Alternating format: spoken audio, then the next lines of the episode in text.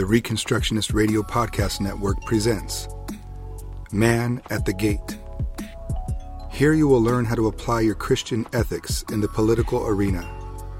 This includes our local and federal politics. Come, sit, relax, and enjoy our time together as we discuss the state of our nation and what it looks like to be salt and light in a pagan world.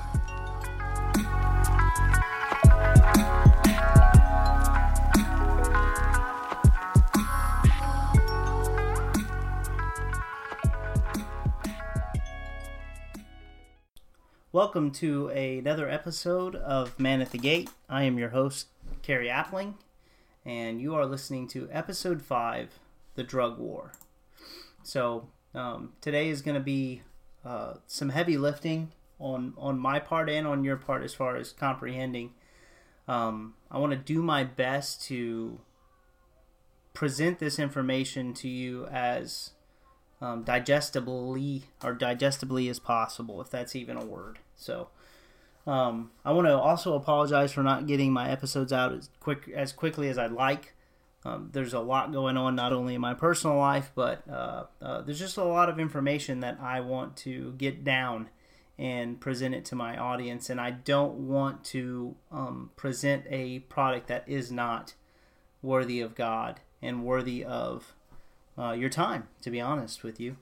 Uh, I know podcasting, specifically, depending on who you're listening to, um, you only have so much time, and I only have so much time. I don't want to waste your time, and I don't want you to waste my time. So, um, today's episode is going to be about uh, the drug war. But first, before we start on that, I wanted to read some really some really good news. Uh, actually, from my neck of the woods here in Texas, uh, specifically in Dickinson, and this is actually reported from ABC 13. Uh, it's just a local news place. And uh, this, the name of the article is Man versus Potholes. Dickinson resident seeking council's blessing to cover up, quote, monster street craters.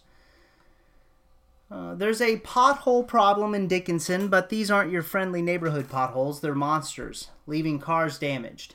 Quote, that's one cracked, or that one's cracked a couple of rims and punctured a couple of tires, resident Zach Weeks pointed out in one, at one in particular.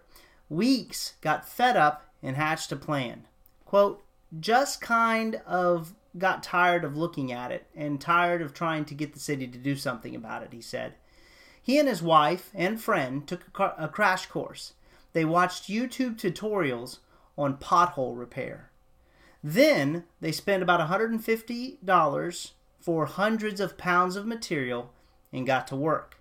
They patched three potholes over the weekend. But there are plenty more that need fixing. Quote, there's a lot of people that said it was illegal and there was a lot of liability involved. But I couldn't find a single case of anybody being stopped, Weeks said. He intends to go to the next city council meeting to try to discuss his volunteer repairs with local leaders. He hopes to leave with their blessing.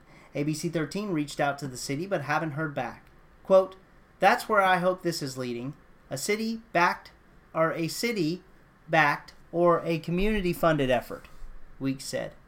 In the meantime, he said they'll continue to volunteer to make their neighborhood better, even if it means paving their own way to a smoother drive home. Quote, I really think we can fix all this. End quote. Weeks said. So how amazing! Um, I was having a couple discussions with some friends here, and this is news from October the second of this year, so very recent. Um, and uh, we have tons of discussions uh, with our statist and socialist friends who demand that roads just can't be taken care of unless uh, the government is around or unless the government is overseeing it. And if any of you guys live in, in reality, you know that the city to repair roads. Um, once they build them, they basically disappear. And potholes in many parts of the country will stay there until uh, free people like this guy, or you complain enough, the city will show up and repair it. Um, but you'll notice that this man spent $150. $150, and him, a friend, and his wife uh, got free training on YouTube, so that's they didn't have to pay for that. And then they offered their labor for free. And for $150 and for a weekend, They they patched three potholes that have gone for months by the city of Dickinson, and uh, the city has done nothing. Now, keep in mind that's three people at $150. That's what it cost. It didn't even cost the city. That's what it cost those three people. No one paid for that. That is sheer charity and voluntary work. Keep that in mind in your neck of the woods. When you see a problem, when you see something that's an issue, uh, don't wait for permission to, to fix it.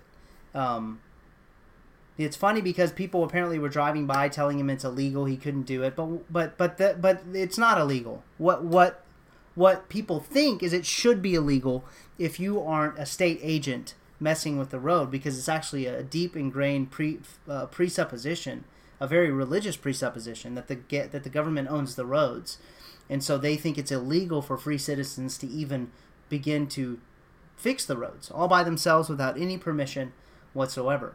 Now, keep in mind, if the city would have done this, it would have cost probably it would have been four or five uh, union uh, city workers. It would have been two administrators and a supervisor out there, and it probably would have taken two days to patch one or two potholes, and probably would have run the taxpayer roughly around three thousand, four thousand dollars for that kind of work, uh, because of the amount of monkeys it takes to screw a light bulb for the city. Uh, the city will bring in eight to twenty people to screw in a light bulb. Uh, when we know that free charitable people who want to see a problem fixed can do so very resourcefully. So, um, to Zach Weeks there in Dickinson, thank you. You're literally doing the Lord's work. Uh, that's the kind of stuff us Christians should be looking for, uh, even as a as a, a testament to our faith in, in, God. That we want to see the roads fixed. We want to see our communities healed. We want to, even at the expense of our own paycheck, do so. So uh, it takes a very a very bold and a very brave man like Zach Weeks to not wait for permission not ask the state if he can touch its precious roads, um, but to get out and love his neighbor and and uh, fix them for them before they hurt somebody. So, um, and you'll notice in many cases like this, Zach might get pulled over by a police officer, and the city might even show up while he's fixing the potholes faster than they would show up to fix the potholes themselves. Um, because that's Zach is taking work away from city union workers and so uh, I, I, doubt he's going to be able to get much further without the city council probably giving him, you know, telling him, "Oh, we know you mean well, Zach Weeks, but uh, you know, you're taking you're taking away my job, basically." Uh, which is ultimately what a free people should want to do: is take away worthless work uh, from people who can't um, offer meaningful, skilled labor in a free market. So, kudos to you, Zach Weeks. So, the origin of the drug war. That's what we're going to talk about today. The origin of the drug war. Um, there's much to be said. Uh, there is no possible way I could extensively cover the drug war in a one hour show. There's going to probably be multiple episodes in the future, but um, this isn't a seminar and uh, I'm not giving a lecture. I'm just trying to navigate through um, what I know is true. So, we know that the drug war was started, I believe, in 1971 by Richard Nixon and his administration. And basically, Richard Nixon started the drug war to combat the black community and hippies um, because they were the symbols of liberalism in America back in the 1970s, which was, you know, uh, basically the conservatives didn't want to do anything about black people um, and their plight in our nation. Um, and so what they did was anyone who pleaded for the cause of the black man or for a minority group who were being mistreated heavily by a white supremacist nation, they were considered liberals. And we have this same dialogue um, uh, today. Anyone who wants to, like I'm doing today, combat the drug war, well, there's only two boxes you can be put in. You can either be put in the left wing or the right wing box and uh, yeah, you're just not going to fit me in any one of those because uh, I am in the uh, the biblical box here.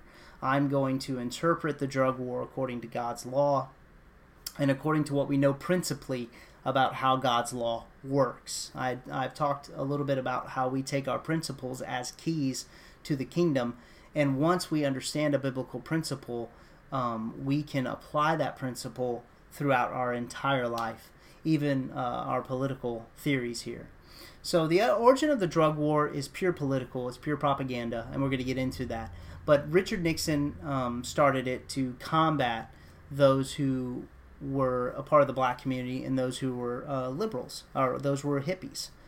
And so it was marketed to the public as trying to stop the rebellious young teenagers and the the the black people who, uh, when they smoked this plant, they would lose their minds and they would become highly violent, and their minds wouldn't be able to um, uh, process the the substance. Uh, in fact, I even think last year in 2017, you can Google it, uh, like a U.S. senator or state representative or something like that. He actually said that black people's minds can't um, function properly under marijuana, and uh, uh, and basically was basically talking about white supremacy and that they're a lesser creature and that they're not as wise and things like that. It's pretty bad. So, um, w- w- well, racism isn't gone in America. Uh, if you think racism is gone, um, then you live in a fairy tale land. So, uh, racism is alive and well, and it's codified in the drug war. Uh, the drug war is a race war. It is a, a, war against minority communities in order to heavily police their communities and um, basically monetize them as citizens when you put them in the jail system. So basically, what our country does is it find, and many na- national and socialistic countries do this. They find aspects of cultures that are foreign to their own that they don't like and then they call those things drugs or they they say you can't wear this because it conceals your face or or things like that. And then what they do is they criminalize that aspect of the culture um, and so imagine finding a cultural practice of a minority group in your nation and then deciding to criminalize that cult- that cultural activity uh, something that comes to mind would be like argentinians moving to america and then we decide to criminalize yerba mate. Well, yerba mate is like a tea that they drink in South America, not just in Argentina, in Argentina, but in many other South American na- nations. And if you drink this yerba mate, it make you feel a little weird because of the way that it your body processes it. Um, it gives you a little buzz, so be like having a beer. And so, um, imagine Argentinians coming in and quote unquote stealing uh, American jobs, and then the government criminalizing a cultural practice of the Argentinians in order to weaponize the government against them. Uh, this has happened uh, since the since man created government. He's constantly weaponizing the government against his enemies. And so it means we actively create racist practices that encourage law enforcement to only heavily police those communities that have the quote drug they they have now made illegal. We did the same thing with Germans and alcohol during the alcohol prohibition. Alcohol was once a drug by the classification of the United States government that Christians even deemed was sinful to even imbibe. Very few of these legalists exist today because they did not get their conclusions from Scripture, but instead from the local conservative social climate that made it political, politically expedient and more accepting if they went along with the crowd to do evil. So tribalism is the name of the game. Anytime you invo- you're involved in a socialist state or a nationalist state, tribalism. What's what's good for the goose is good for the gander, um, and so you don't want to you don't want to be siding with liberals, do you? You don't want to you don't want to support the black community because that's what liberals do. Um, and so what they do is they weaponize the government. And uh, the temptation is to go along with the crowd to do evil. And here's what Exodus 23 2 says quote, You shall not fall in with the many to do evil, nor shall you bear witness in a lawsuit, siding with the many, so as to pervert justice. Now I want you to listen to me on this next part. To bear false witness is not merely to lie about the actions of a person in order to gain a false arrest or a false charge. Bearing false witness also entails creating false crimes that falsely accuse others of something that God otherwise never condemns.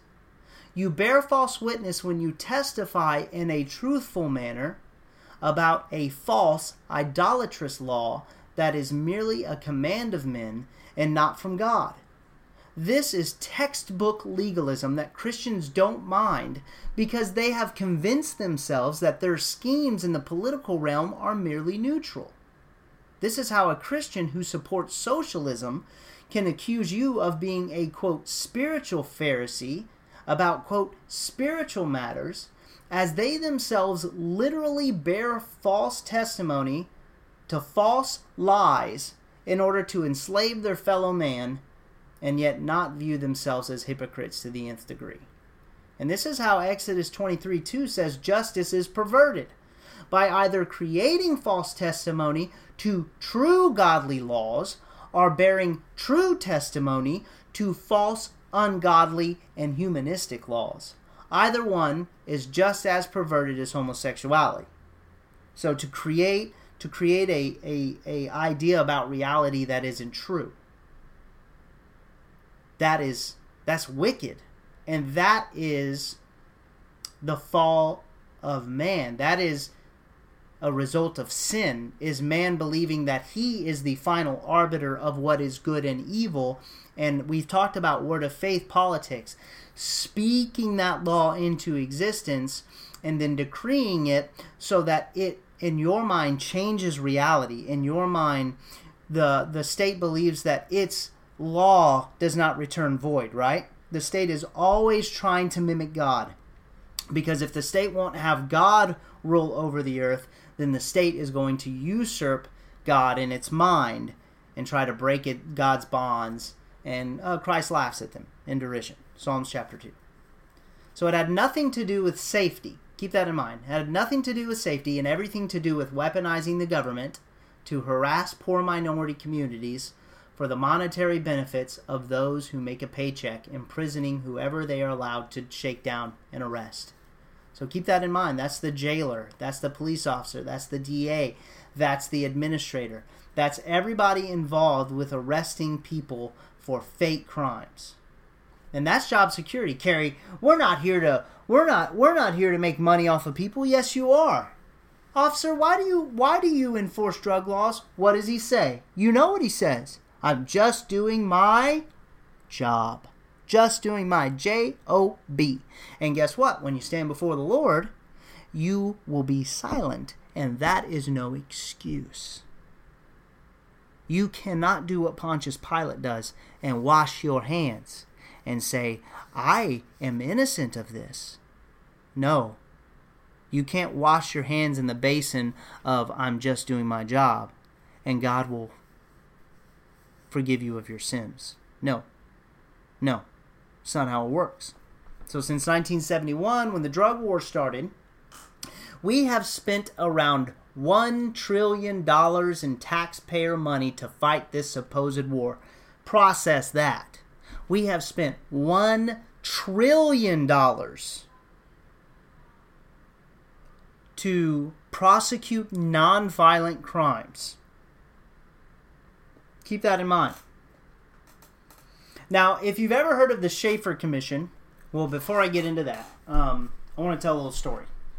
So, me and my wife last month were in a local grocery store. We're walking around, grabbing a couple stuff. We're out on a date night, and we get to the checkout, and there is a very provocative magazine on the rack, and it has a giant marijuana leaf, and it is a Time special edition magazine. And it basically I, I grabbed it because there is very little the culture is writing about this. And marijuana in particular is exploding in our culture. And my podcast largely today is going to be addressing marijuana in particular. I'm going to be talking about the drug war but marijuana in particular is one of the largest drugs that the government is using to house people for money. So I picked up this magazine. I read uh, almost cover to cover. The back part's basically about the business aspect of uh, marijuana and how it's growing as a business in the federal go- in the federal uh, or nationally. So marijuana in America is a Schedule One narcotic. Uh, it's been a Schedule One narcotic for um, like since like the 50s or 60s. And so this is from John Mitchell, who was the Attorney General at the time in 1971 with Richard Nixon. Here's what John Mitchell said about um, the gateway drug theory. A kid gets into steady use of marijuana, Mitchell said. After a while, he gets less of a charge from it, and this psychological dependency causes him to move on to the harder stuff. We have to get proof that it does create this, this, this dependency. So, not we have proof, we have to get proof. I want to stop there. I want you to understand that everything the government does, politicians are not scientists, politicians are not therapists, politicians are not uh, priests, politicians almost know nothing about anything. The only thing a politician ever is is either an insurance agent or a lawyer. Uh, most of my representatives, either federally or even at the state level, are either a local insurance company or they're a lawyer. So let's first of all do away with this idea that politicians are these scholarly creatures that walk among us in the American culture. They are not. They are some of the dumbest people in the world. They are just extremely charismatic and they know how to market themselves to fallen men who want to vote their conscience without doing any action whatsoever. Man would rather vote than go out and fix a pothole. He'd rather vote that someone go out and fix the pothole than go out and fix the pothole himself, like Zach Weeks. So listen to this. John Mitchell, he wanted to get proof to prove his assertion as opposed to I have proof and this is what the proof shows. And that's the Attorney General. So, first and foremost, going into the Shafer report, one of the largest reports that Nixon ever conducted in his administration, specifically towards marijuana was never so that they could get some some idea of how marijuana works it was only and always specifically used to prove what they wanted to already assert and had already asserted the gateway drug theory took a beating quote the fact should be emphasized that the overwhelming majority of marijuana users do not progress to other drugs. In fact, the Commission wrote if any drug can be said to be a gateway, it is tobacco, followed closely by alcohol. That is a direct quote from Nixon's Shafer Commission in 1971 that Nixon himself had commissioned. So remember that.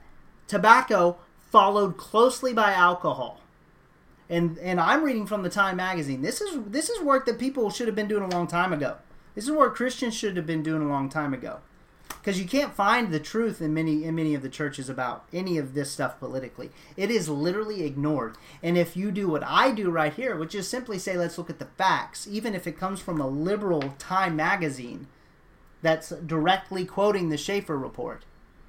No one want no. Oh yeah, only liberals read Time magazine. Well, hey, I, I, I'm getting facts here. I'm doing my research, and everything I've read is true. Here's what it goes on to say The commission concluded that marijuana shouldn't merely be rescheduled, but decriminalized. That's what the commission recommended to Nixon.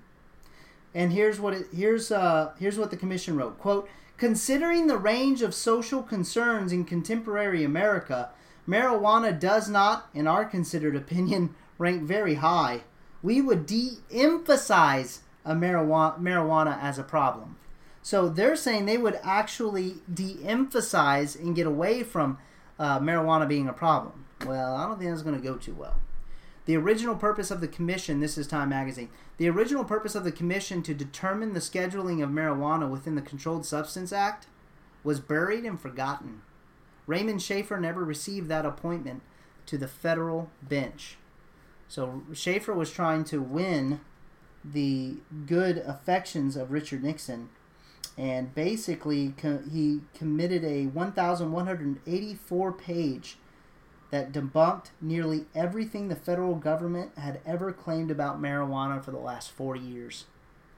And so this is like a Nixon buddy. and you would even assume that he would, uh, you know, that he would even fabricate the evidence in this investigation, and he didn't. Came out, told the truth. And Nixon and his administration specifically suppressed it and continued on with their propaganda in order to um, criminalize a certain aspect of, of society. So, Shafer was a former governor of Pennsylvania. Nixon had his quote facts, and he wanted to put a report together in order to already prove, quote unquote, the facts, quote unquote, that he had created as a propaganda piece at the national level.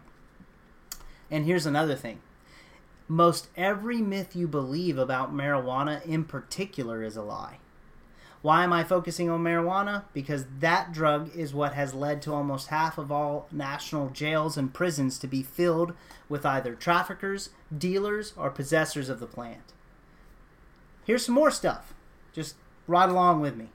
Hemp, I believe, which is the male derivative of the plant, marijuana.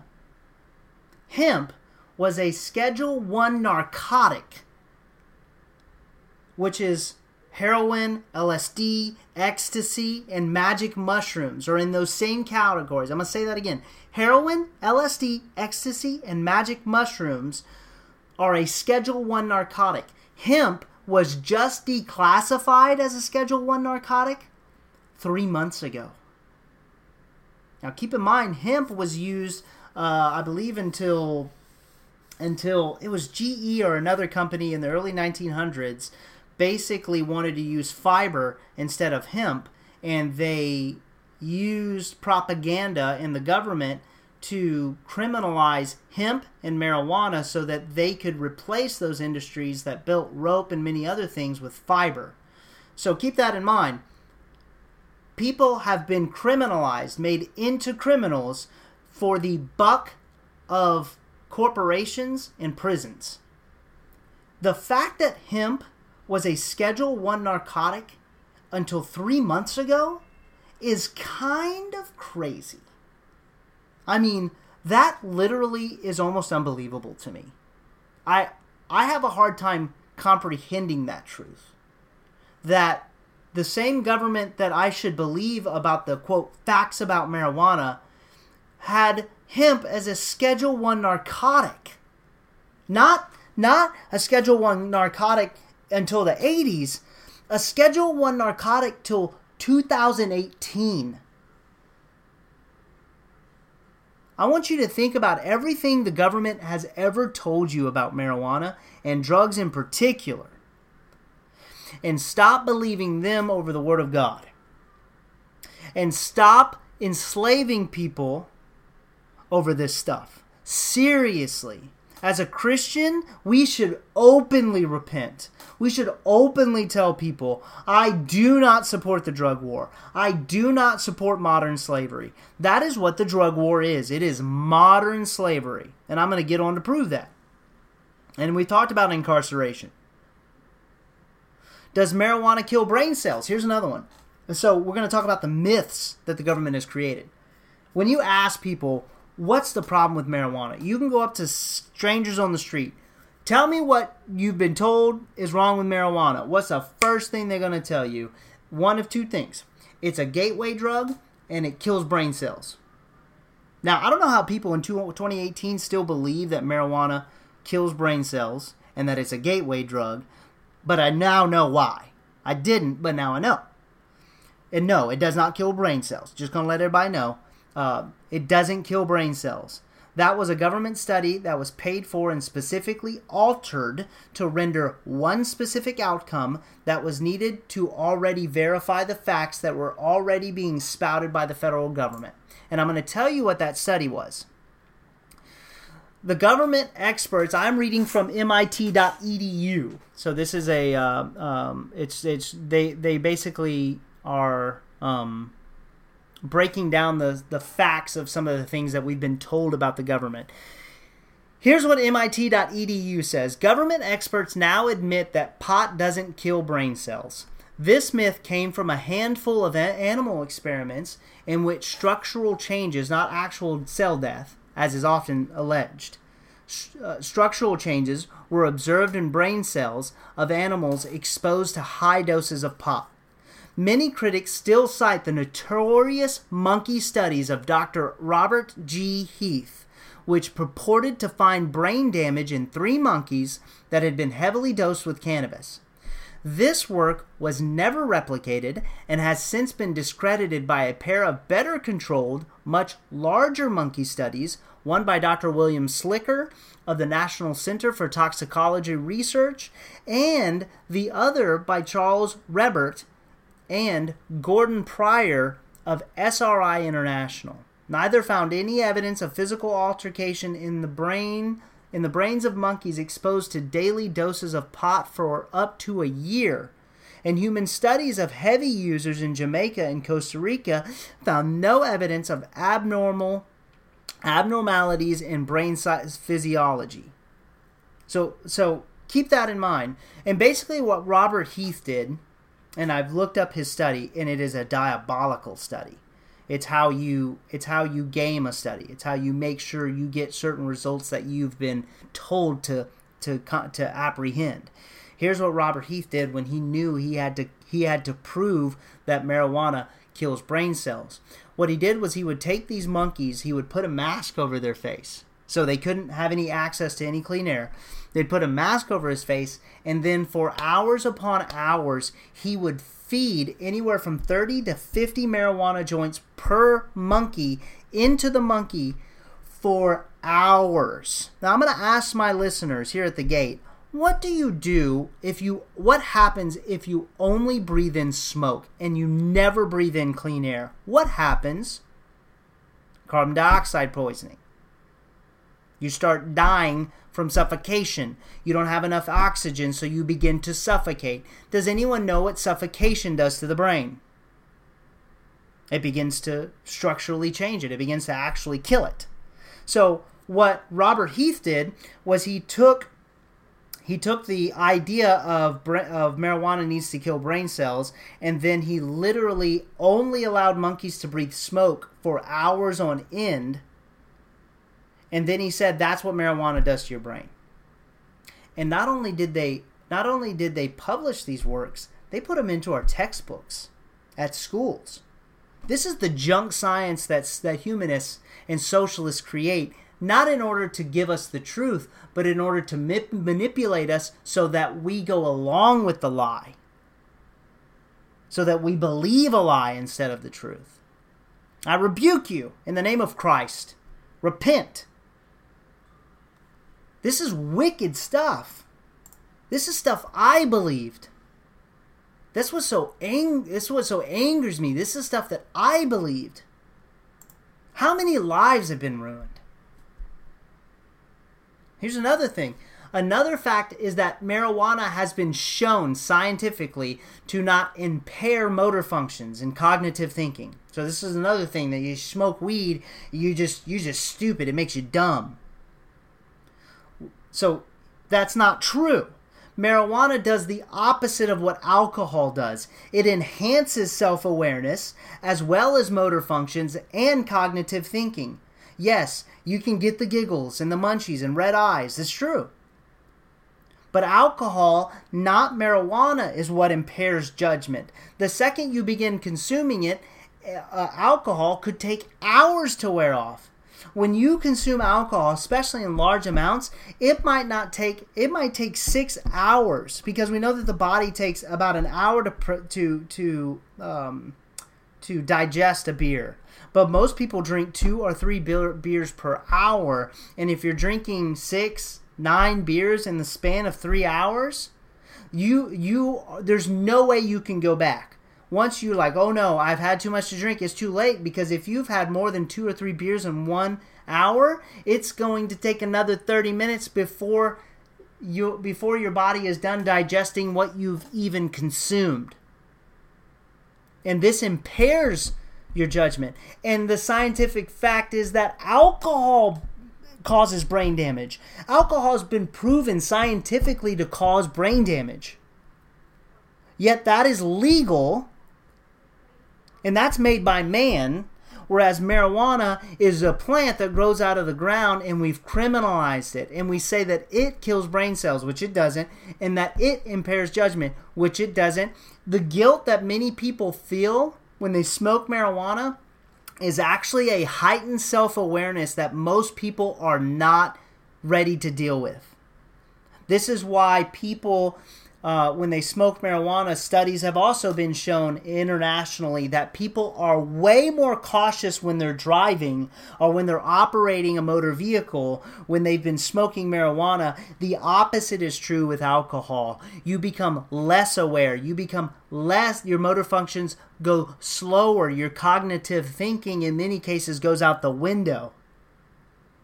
And marijuana could wear off in 30, 45 minutes. Now, I'm not telling you there aren't any effects from marijuana. That's not what I'm telling you here. I'm simply telling you that everything you've ever been taught is a lie from the government, especially if you learned it from the government. Especially. If it's a government study, if it's a government study, don't believe it. It's pretty simple because the government, the DEA, has a specific initiative to not allow any beneficial studies to come to the surface about any drug that it is currently seeking to criminalize. So, Christians, do you realize how many families have been irrevocably destroyed because mom and dad was pulled pulled over with three grams three grams of marijuana by a police officer who was only, as I said, quote, doing his job. You know how many families have been destroyed? Because we've criminalized people. That's what we've done. We've criminalized a nonviolent crime. Do you realize how many families become completely dependent upon state welfare because there is no financial stability in the home after the breadwinner is taken?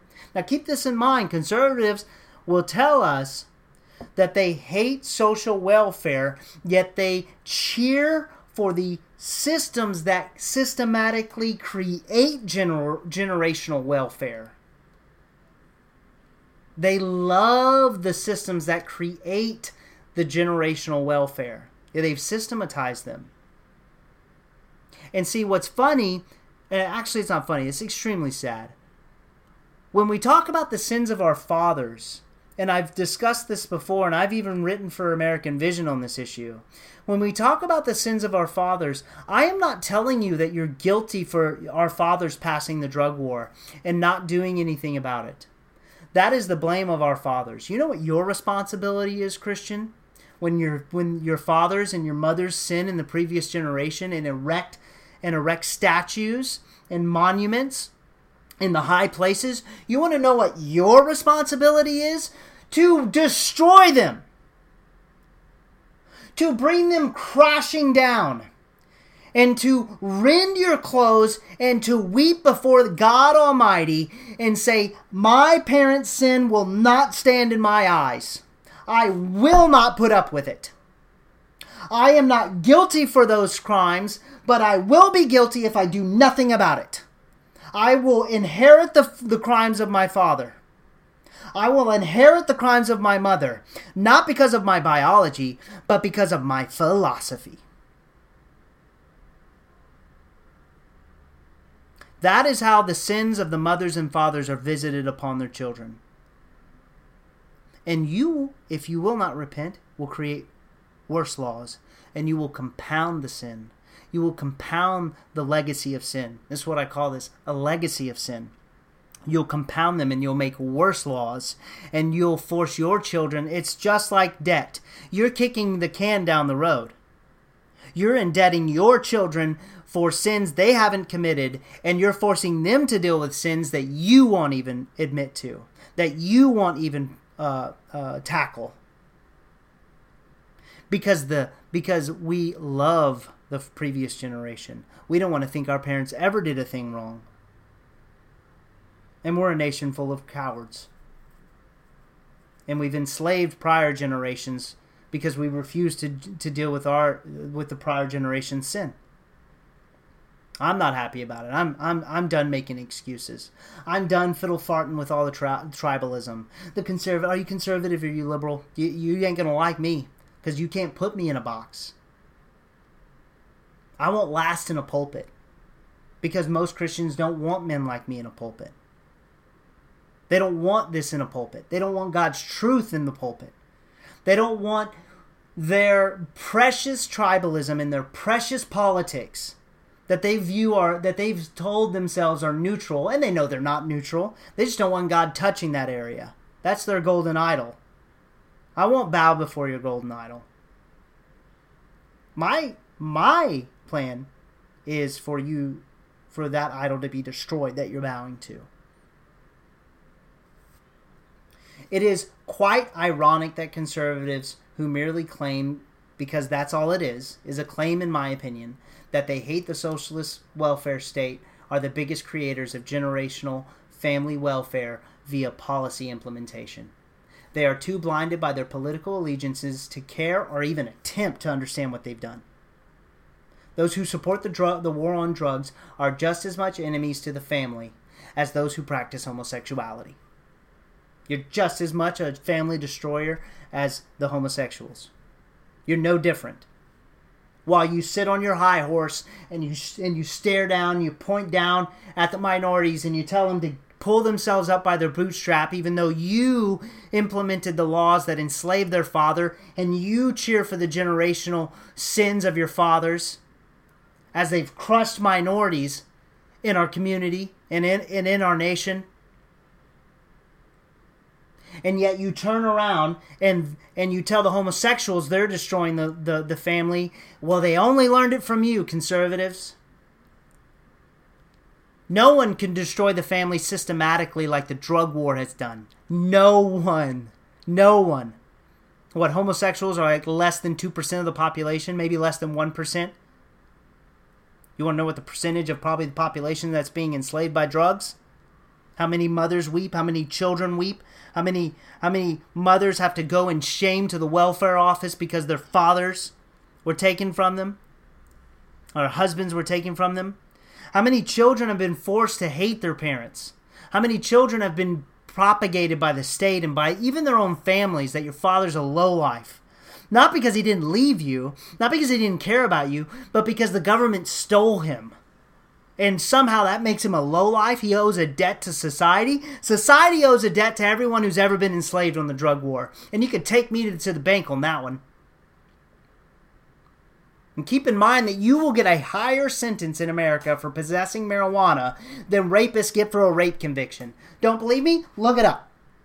You will get more time in prison from smoking marijuana and possessing it than someone who goes and rapes another woman. Google how many rape kits in your local city have been have gone on uninvestigated. Google that. It's like 60% here in Houston. 60% of rape kits, not even allegations, literal physical evidence of rape have gone 60% uninvestigated. And that is purposeful because the con- because the conservatives in America, along with the liberals, have told the police they don't care about violent crime, they care about societal nonviolent crime. They want to plan society. Planning society to conservatives and liberals is way more important than actually investigating and protecting widows who have literally been raped like if if if 60% of rape kits went uninvestigated in a sane world, there will be riots. And yet the men, uh, the Christian men will tell you that women are not oppressed. They'll treat they'll they'll they'll tell you they'll tell you that it's that it's just as bad that women are making up false allegations against us it's that's just as bad as all the rape kits that have gone uninvestigated. You are a flat liar. You're a liar. I'm heated today. I'm heated today because it's keeping me from crying, to be honest with you. It's keeping me from weeping right now. That we that we sentence people for marijuana at a higher rate and with greater numbers and with greater penalties than rape itself and you wonder why women don't want to come forward and and and and uh, accuse, accuse their abusers of molestation or rape.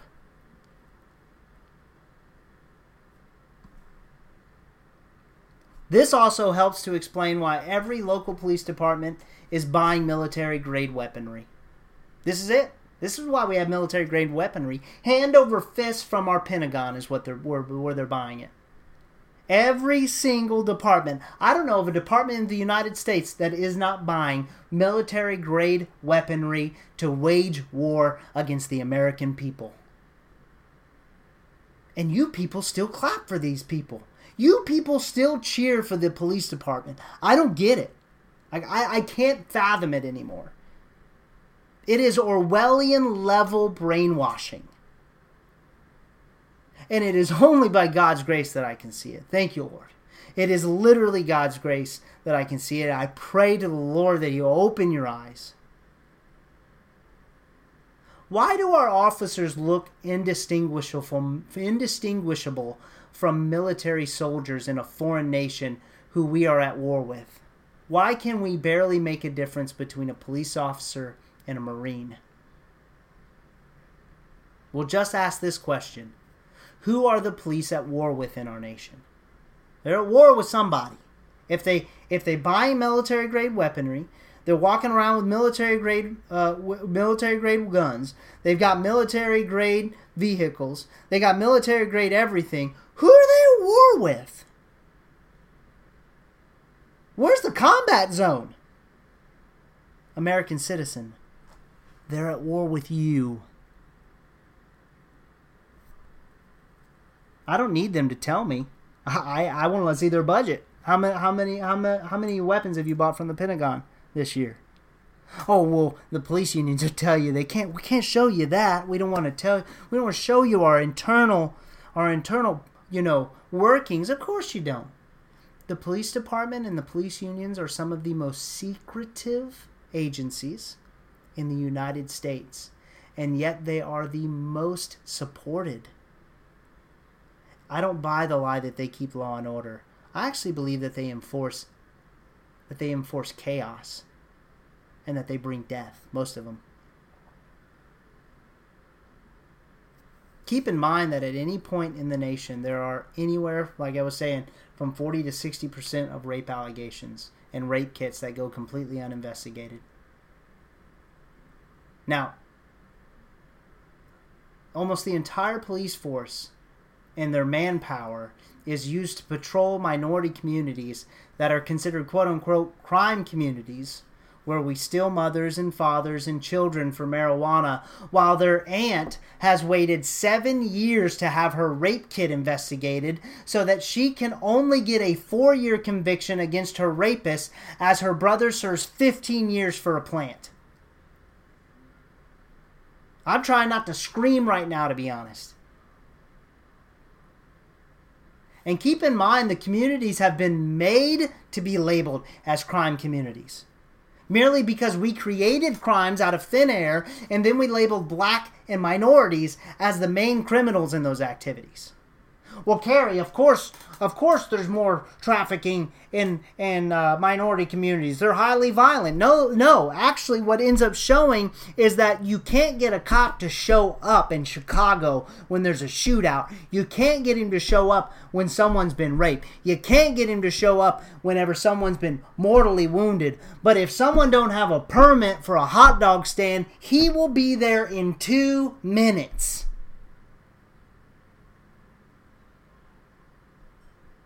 Here's some more to digest. The U.S. Department of Health released a study in 2011 that surveys the percentages of how many blacks consume illegal drugs compared to whites in America. So, this is from the U.S. Department of Health. Blacks consume drugs at 10%, while whites consume at 8%, just a little bit lower. Quote, I would agree that whites make up 70. This is from me in American Vision. I, I, this is from my article I wrote at American Vision. I would agree that because whites make up 72.4% of the American population and blacks only make up 12.6. So think about that. Whites are 72%, blacks are 12% whites should make up vastly more of the prison population among those charged with drug related crimes. Sadly, it is not even close. The Drug Policy Alliance reports this that nearly 80% of the people in federal prison and almost 60% of people in state prison for drug offenses are black or Latino. Are you are you serious? According to the Census Bureau, out of 100,000 drug related arrests from each race, only 332 of them are white and 879 of them are black. Whoa! That means that for every 100,000 whites, only 332 are arrested on drug related charges, while out of 800 or while out of 100,000 blacks, 879 are arrested for the same crimes, and they make up only 13% of the population. You want to tell me racism isn't real? You want, I mean, God's judgment is here. It's coming. It's here. I am scared.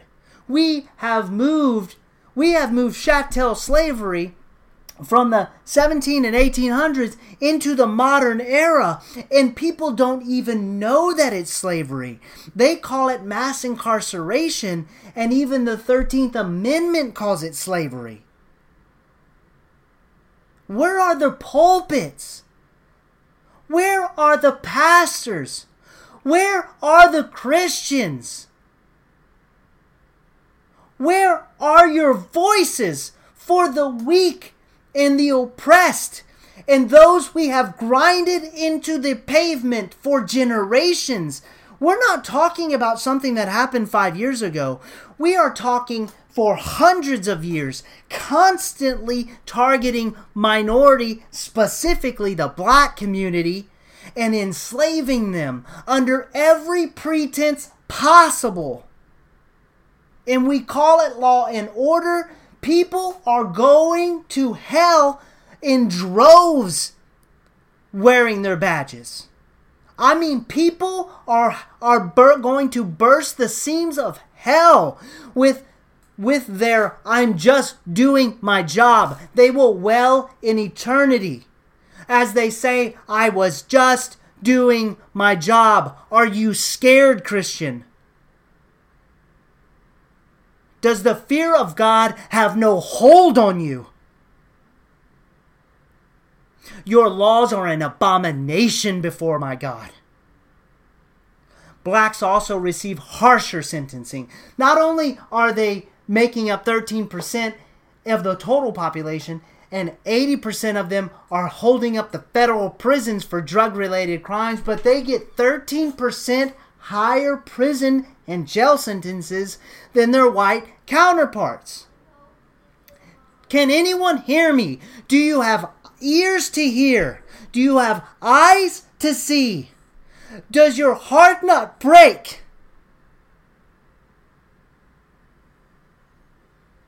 As you say the black community has no fathers, as you cheer for the very thing that creates fathers into criminals. And you wonder why the Black Panthers exist. You wonder why communities sometimes riot. Because they have no recourse.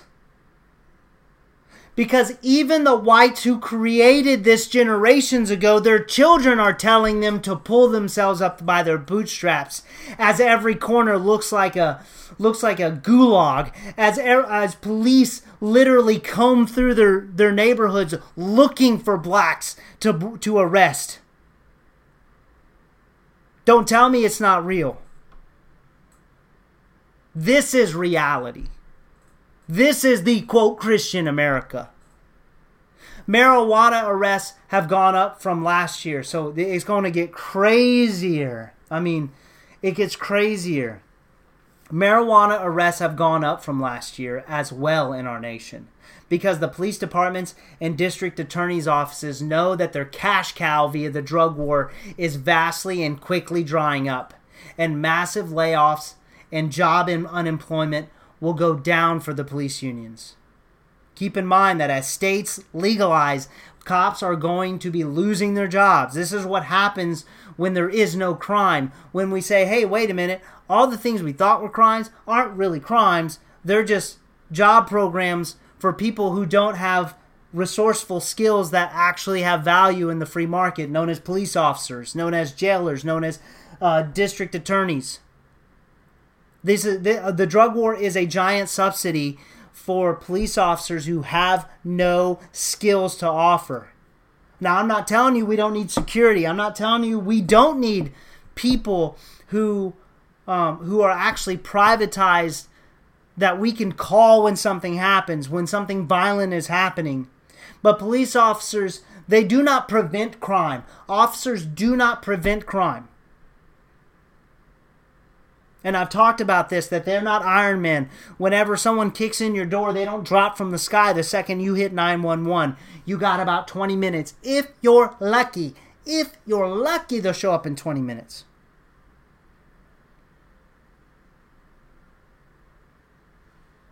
Now, all these jobs and all these layoffs are going to go down until they can figure out something else to make illegal so that they can continue to create criminals out of thin air. So the arrests are going up, guys. Here's where it's crazy. The increase, this is from Forbes magazine. Here's what Forbes says The increase in marijuana arrests in 600, this was 659,700 in 2017. So 659,000 in 2017 compared to 653,000 in 2016 is driven by enforcement against peer, people merely possessing the drug as opposed to selling it and growing and growing it. So so what we're finding out now is people will tell me, Carrie, no, no, no, no, Carrie, you got it wrong. All of those people who are in jail and are in federal prison, they're they are the drug traffickers. Those are the people who traffic it over borders, and those are the people in your local communities who are the drug dealers. Those we want the big fish. That's the argument, the big fish argument, right? Well, guess what? The numbers are up from 2016 to 2017, and the numbers are up because they are arresting people who are the smallest fish in the world.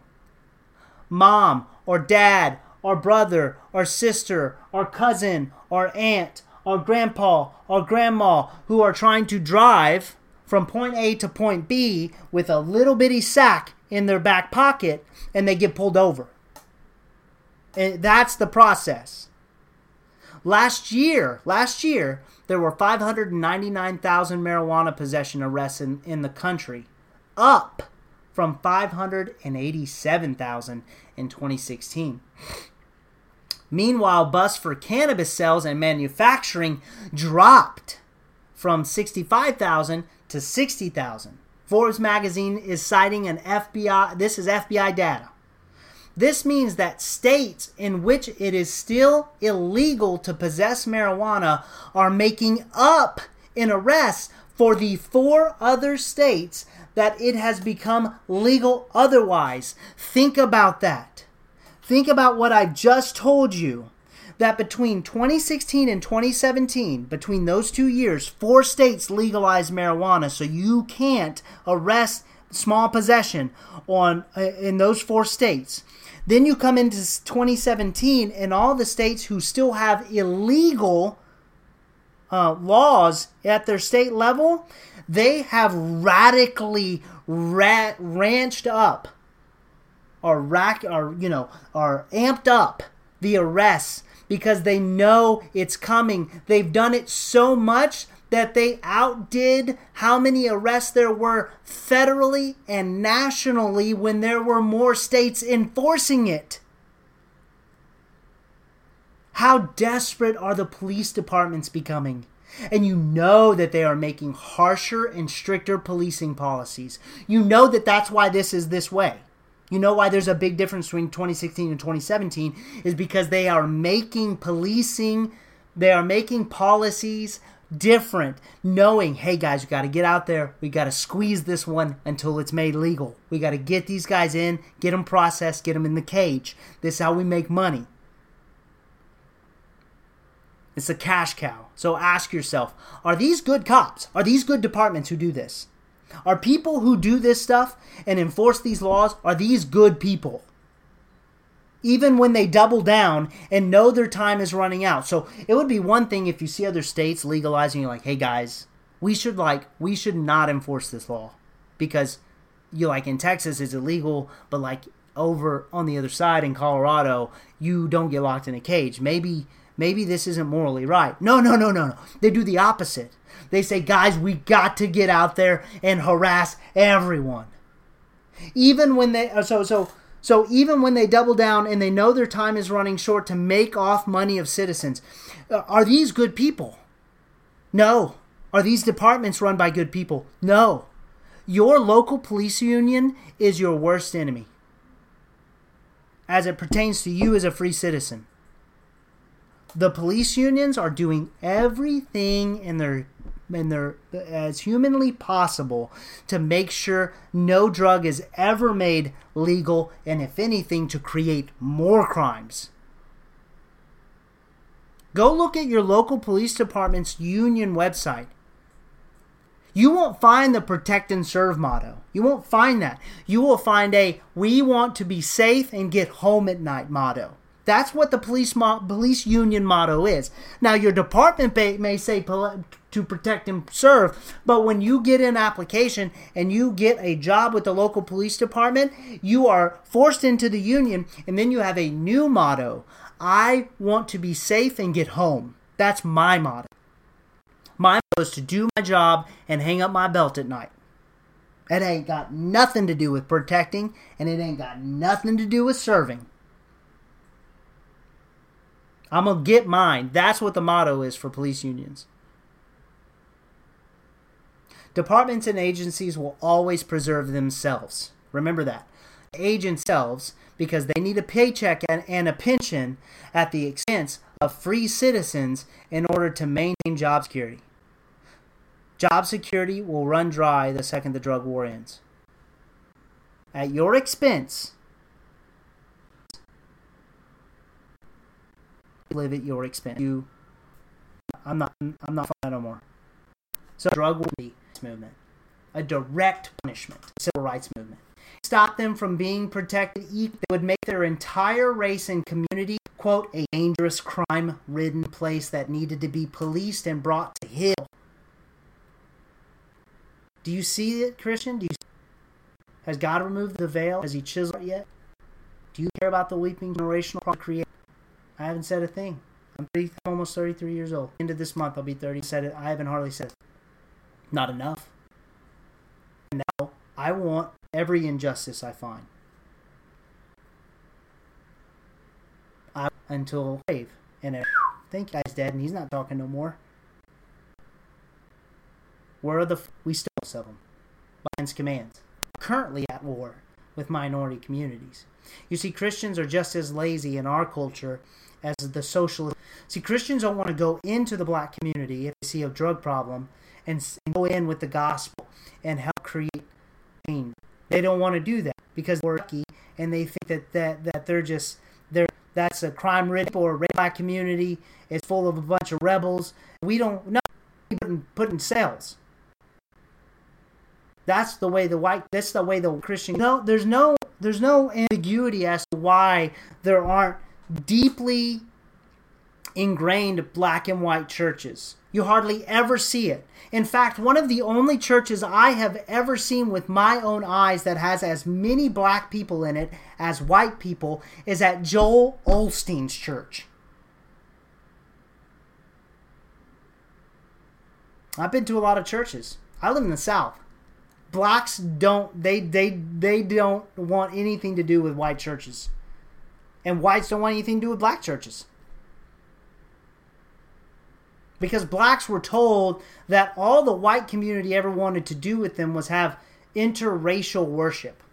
That that was the victory for the christian. That was the victory for men like john macarthur. Was oh all black people really want is to come and sit next to white people. That's all that's all black people ever had a problem with. And then they they had inter inter interracial worship, and then they uh, they continued to say that the drug war was cool. They continue whenever little Susie walked up to the pastor uh, uh, as as a as an African American and and the pastor gets down on his on a, uh, squats down and says, "Hi, little Susie. Thanks for coming to our interracial worship. I'm so glad us white and blacks can worship together. Where's your daddy? Oh, uh, he was uh, he was taken and put in a cage because he smoked marijuana." Oh well, well, little Susie, we have a ministry, a prison ministry for people like that. He needs the gospel. We need to go in and share the gospel with him, because uh, because that's that's what that's what God has called us to do here on this earth. And you know what most black people did? They said, "We are getting the heck out of this place. These people don't even live in reality. They think that we just wanted to drink at the same water fountains." and we didn't want to have to walk in through the back of the restaurant. That's all they ever thought we wanted.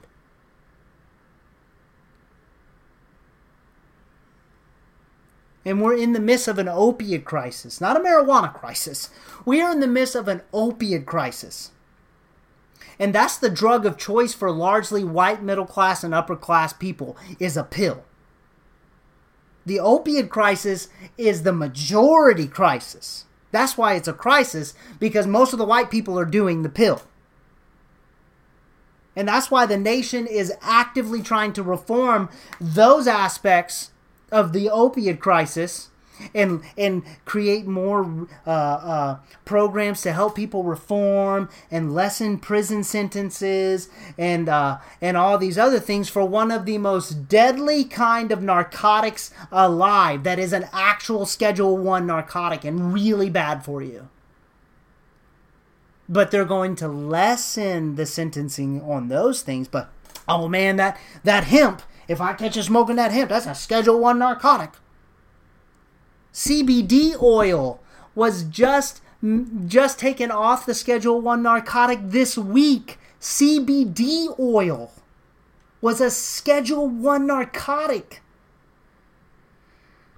I don't even I don't even try I don't even try to make sense of it anymore. There's no making sense of it. we li- we live in a hellscape that's been created by socialists, conservatives and liberals alike.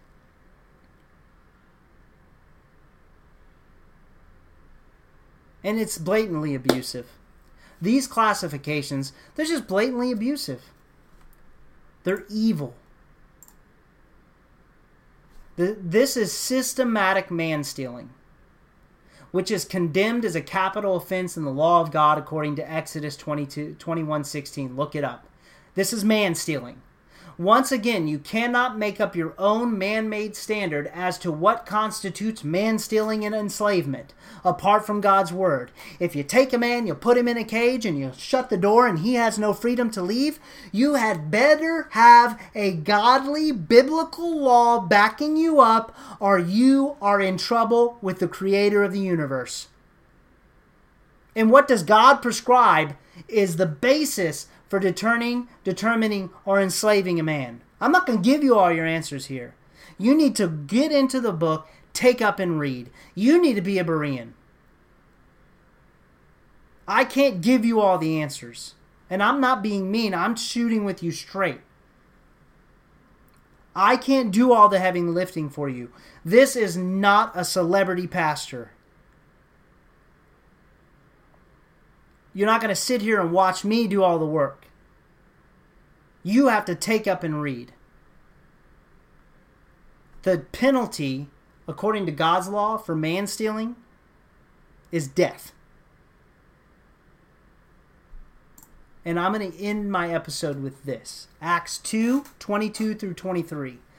Quote, Men of Israel, hear these words Jesus of Nazareth a man attested to you by God with mighty works and wonders and signs that God did through him in your midst, as you yourselves know. This Jesus, delivered up according to the definite plan and foreknowledge of God, you crucified and killed by the hands of lawless men.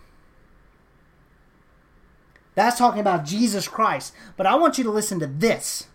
Paul P- Peter says that they crucified him and that they killed him by the hands of the lawless Roman soldiers who they cheered to do it.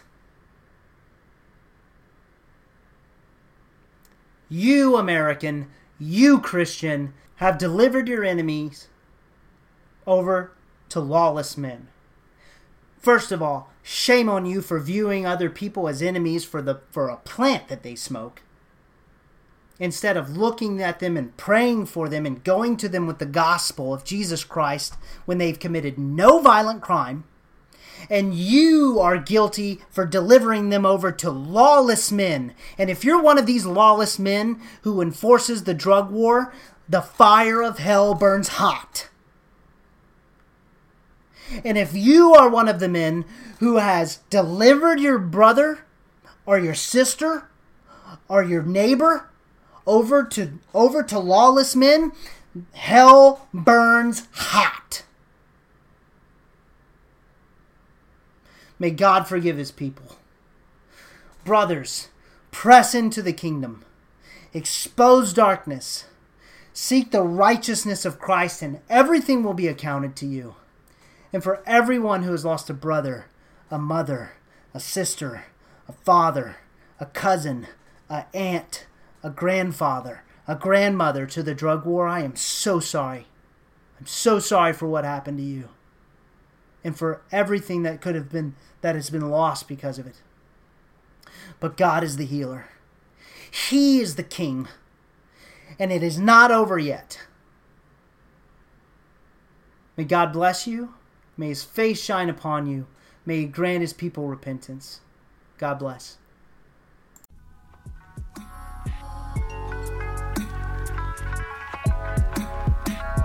Thank you for listening to Man at the Gate. Go forward, Christian, and apply your ethics to all areas of life. Begin to discern the world around you. God bless.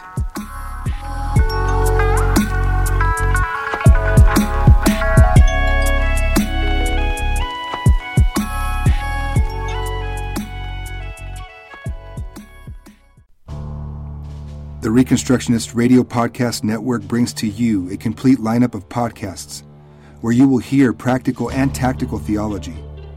Our desire is not simply that you consume our shows, but that you also live out your faith in every area of life. We can talk all day long about these things, but if we fail to put them into practice, then we fail as ambassadors of Jesus Christ our King. Subscribe now to your favorite Reconstructionist Radio Podcast Network shows, or you can subscribe to the Reconstructionist Radio Master Feed where all of the content we produce, including the audiobooks and audio articles, will pop up as soon as they are available. And don't forget to visit ReconstructionistRadio.com to volunteer as a narrator or to partner with this ministry financially. May the Holy Spirit stir you into action for Christ and His kingdom